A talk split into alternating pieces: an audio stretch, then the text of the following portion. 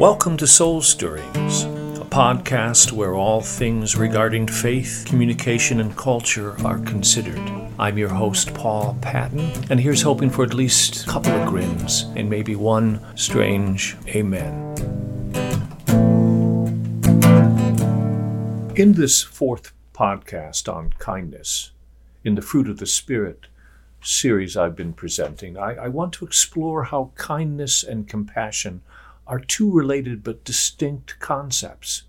But we learn from the Apostle Paul that compassion, which we might also consider empathy, is a first step toward acting out kindness.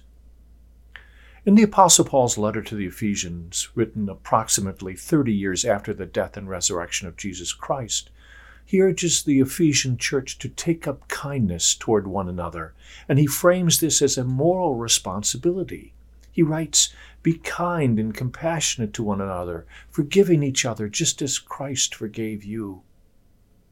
Compassion, sometimes translated from the Greek as tender heartedness, both terms synonymous with the word empathy, provide the prompts to kind acts and words.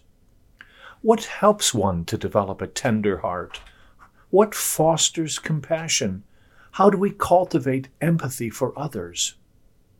By learning and practicing the habit of putting ourselves in other people's shoes.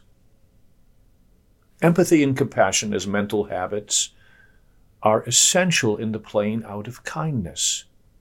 One of my favorite teachers, Rabbi Abraham Joshua Heschel, reminds us that compassion is the greatest of all passions. He also identifies empathy as a key in the developing of spiritual maturity.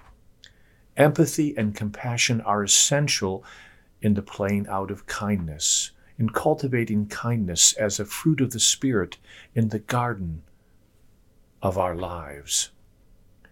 Be kind and compassionate to one another. Your neighbor is the apostle's imperative. And that's not just someone who lives next door. Empathy is not simply reserved for the like minded, those ethically or racially or socio-economically like us.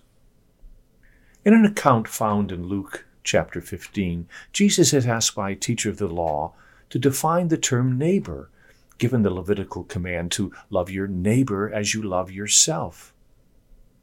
In answering, Jesus offers the story of the Good Samaritan.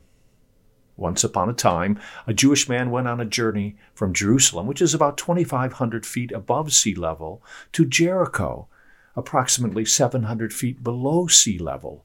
So essentially a descending slope of 17 miles from Jerusalem to Jericho and while walking, he is overtaken by a band of thieves, who stripped him of his clothing, beat him up, and leave him half dead. Two men who are part of the Jewish religious establishment see the dying man, bloodied and broken, then cross to the other side of the road.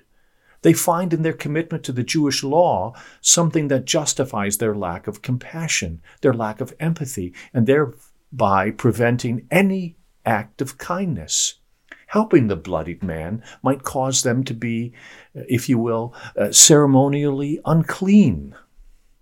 Then the hero of the story, a Samaritan, happens to be traveling on the same road.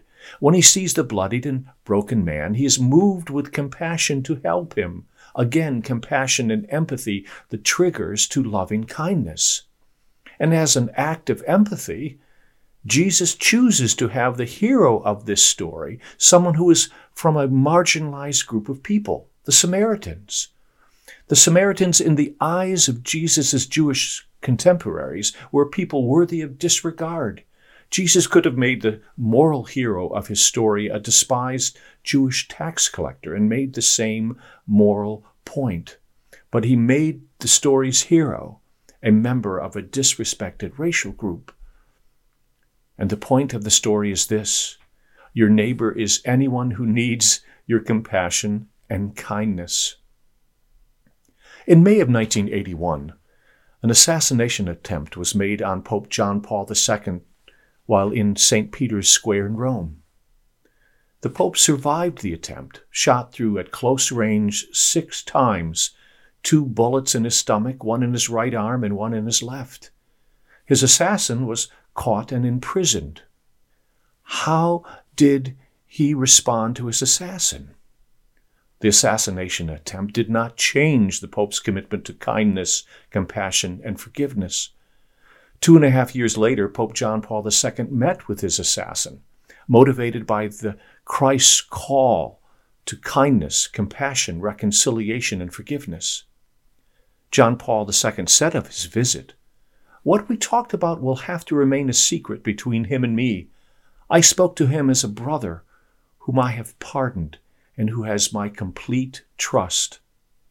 Certainly, John Paul II's inspiring act of reconciliation was motivated by many things, including the call of Christ to forgive, but also driven by a godly compassion and empathy for his assassin, a fellow human, made in the image of God and equally loved by God.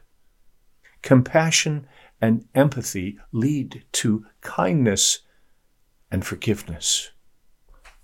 In my next podcast, I'll consider the sixth fruit of the Spirit, goodness, which is the sixth of nine fruit of the Spirit listed in Galatians chapter 5, verses 22 and 23. Thanks for joining me on Soul Stirrings.